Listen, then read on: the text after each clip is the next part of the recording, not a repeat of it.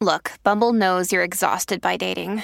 All the must not take yourself too seriously and 6 1 since that matters. And what do I even say other than hey? well, that's why they're introducing an all new Bumble with exciting features to make compatibility easier, starting the chat better, and dating safer. They've changed, so you don't have to. Download the new Bumble now. Greetings, adventurers. Today we're excited to introduce you to a new story Dark Dice, a horror podcast that blurs the line between actual play and audio drama, where the story is determined by the roll of the dice. Six adventurers embark on a journey into the ruinous domain of the Nameless God. They will never be the same again. One of the players is not what they seem after a doppelganger, a creature that can assume the form and voice of whatever it kills, infiltrates the team. As the players are picked off and replaced one at a time, can they figure out who the monster is before it's too late? Can you? Here's a quick example of what our show sounds like. The uh, shambler with the jar of liquid inside of him. Soren Arkwright let loose an arrow that cracked the glass, passing through the spine of the creature. The shambler still managed to maintain its forward momentum, but stumbled as it eagerly tried to bite and swipe at Soren, landing near his feet. As Jeff Goldblum has now joined our cast, Dark Dice is available however you listen to podcasts. Audio. Audiohm Media presents The Patron Saint of Suicides. Created by Alex Dolan. I'm sitting in bed with my mom watching one of my dad's old movies. This one is called Forbidden Passage, where he plays a fur trapper from Lewis and Clark times. There are a lot of beaver double entendres. In this scene, he sees a grizzly bear for the first time and thinks it's a giant beaver. My God, that's the biggest beaver I've ever seen! Come to Papa! Oh, oh dear Lord! God, it hurts so much! Bad beaver! Bad beaver! No! No! Goodness gracious! Sweet Georgia Brown! Sweet Santa Maria! Santa Barbara! All the saints! Sweet, sweet Thomas Jefferson and all the founding fathers! Deliver me! Okay, okay, Beaver. We can we can come to some kind of an understanding. There's no reason we can't part on amicable terms. God, it hurts so much. Oh. Your father was a wonderfully funny man, but I never did like his movies. I like them, mainly because they remind me of him. Do you remember much about him? Bits and pieces. I remember he was always smiling. I remember him playing with me at the beach. You weren't there. With this complexion? Our family has a history of skin cancer. I I guess it wouldn't have mattered, would it? The water was too cold, so I never went in. We built sand sculptures. He taught me how to pack the sand and how to use the tools to carve out the details. We built a sleeping dragon together. More comes back to me as I'm saying it. It was Baker Beach. You know how Baker Beach has the nude section? I remember one day we were stacking sand and some naked couple wandered past us. Maybe they forgot where the nude section ended. Uh, maybe they didn't care. Dad could see I was shocked and he played it up like it was no big deal. For them, this is just like a bathtub, but bigger. I remember him being kind. I always remember him being kind. He was kind. I catch myself.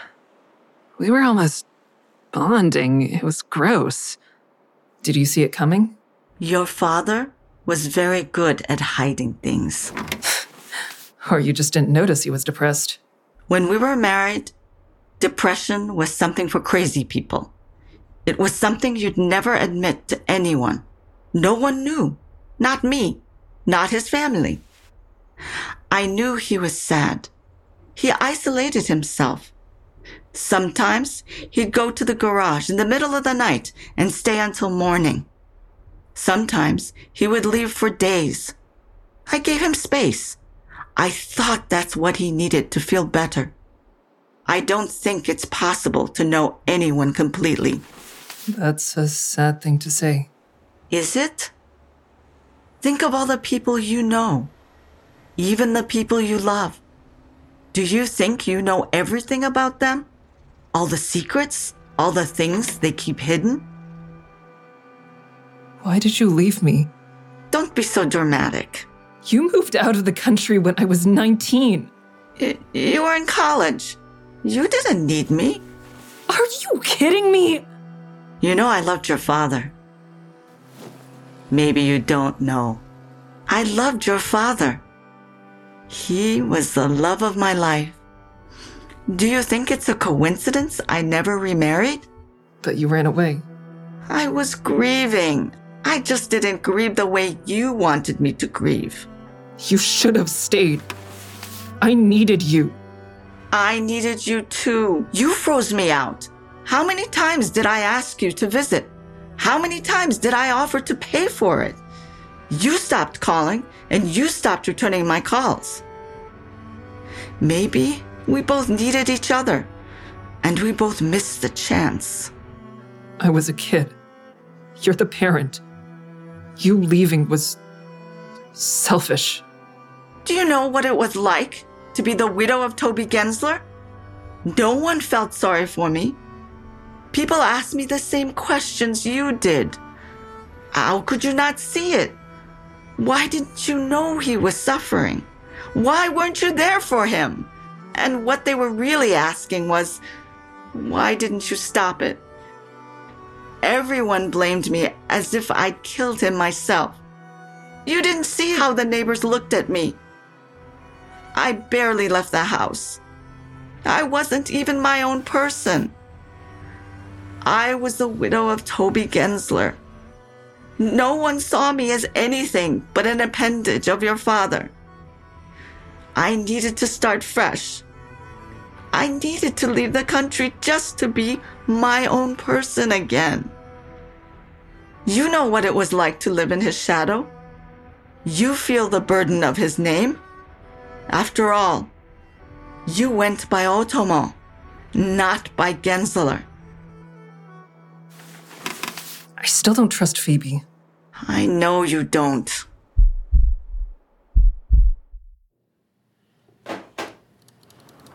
Detectives Gibson and Price examined a collage of names and photos. Are you sure Lynn Jackson's death is tied to the train track killings? Ah, I can't make sense of it any other way. Even if that confession is inadmissible, it's still a confession. Even if she had nothing to do with the train track killings, someone thought she did. I always thought something was off about that investigation. no offense. It was a complicated case. Do you think it was handled the right way? By me? Detective Blossom was the lead, right? I mean him. At the time, it felt like the case was in good hands. He seemed to be doing all the right things. How about now? I feel like there's more to know. But I don't think we're ever going to find out. You know that body they found? The rubble man? They found out who it is. A guy named Walter Hill. He was a person of interest in his wife's murder. There's a lot going on that puts Blossom into question, I don't think Blossom torpedoed the case. but you have doubts about him. Why would you say that? I haven't seen you toss him a hello since we caught Owen Olson. That's not relevant to the case. C- can we leave it alone? Fine. Forget about Blossom. We know someone's drawn a dotted line from Lynn Jackson to the train track killings. Based on what we know, who would want that confession? I would have thought it was Haven Otomo if her name wasn't in it. That doesn't mean she didn't do it. That goes for Clementa Ibarra as well. I had Haven followed, by the way. You what? Nothing formal. I just asked someone to see where she goes. She drove to a house in Trestle Glen. Turns out her mother's renting a home there. Kumiko Otomo. Did you know anything about that?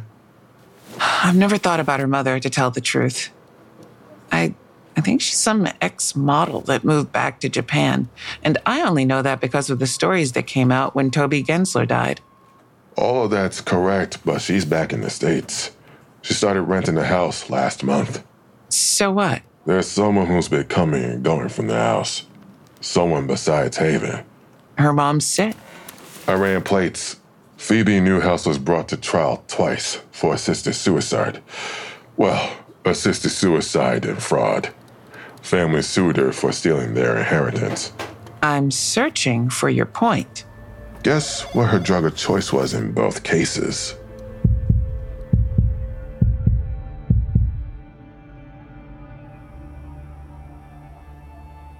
Clementa and I are in my office in St. D, looking at the NV site. Thank you for visiting the NV. No villains, no victims. You think he's still out there? Does that mean you don't think it's me? I spoke to Wesley. Did he ask about me? You came up. The police came to his apartment. They played the recording for him.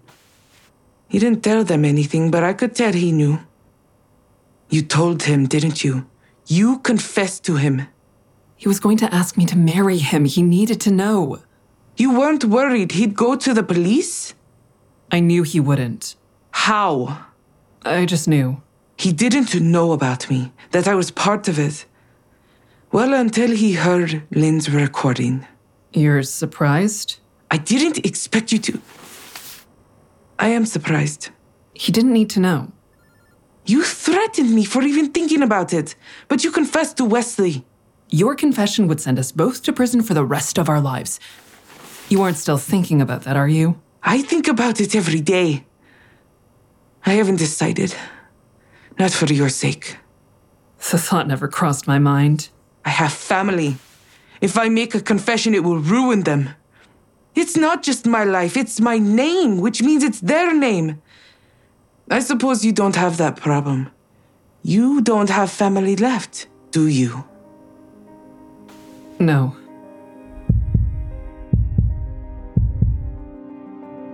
Victor Blossom studied the scribbles on his whiteboard and the NV site loaded on his monitor. Thank you for visiting the NV. No villains, no victims.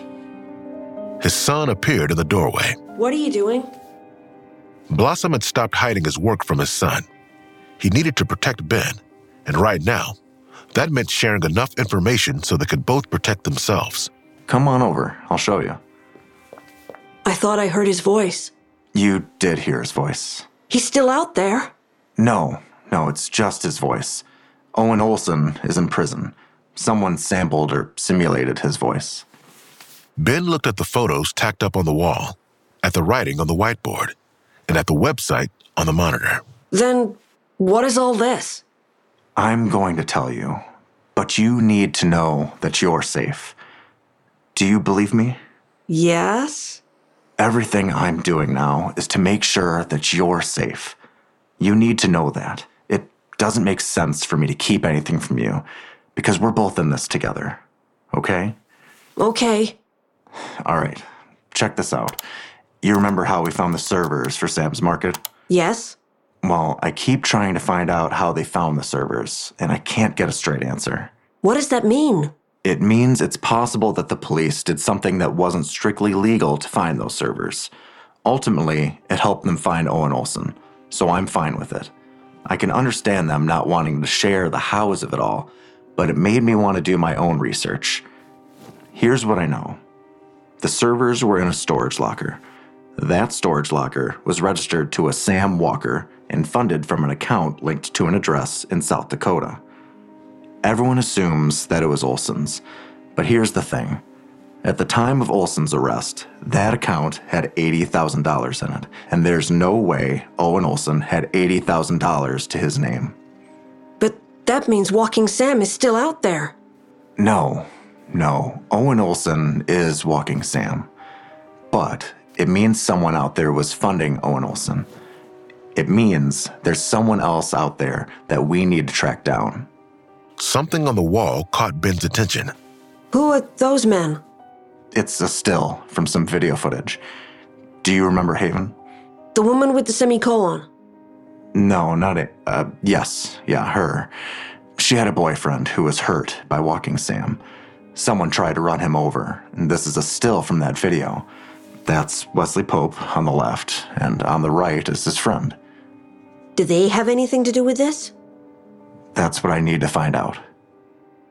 Are you sure we're safe? We are, but we need to be careful.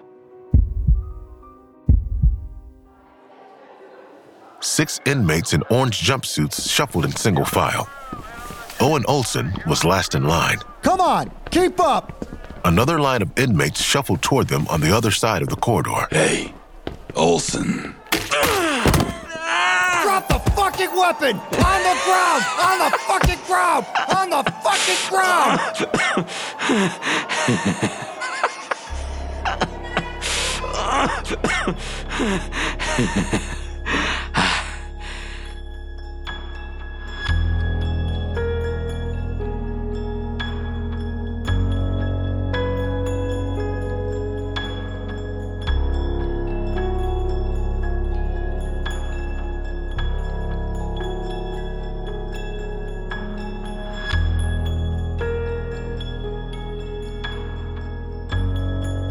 The patron saint of suicides was created by Alex Dolan and produced by Audiohm Media, and co written by Alex Dolan and Vince DiGianni.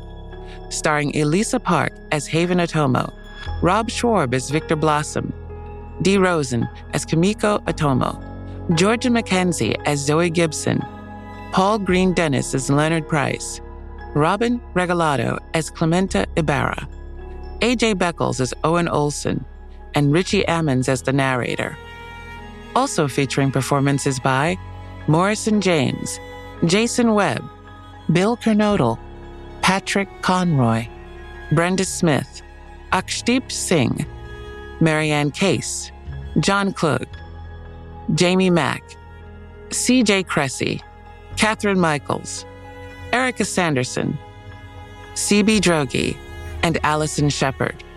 For more information, visit www.suicidesaints.com.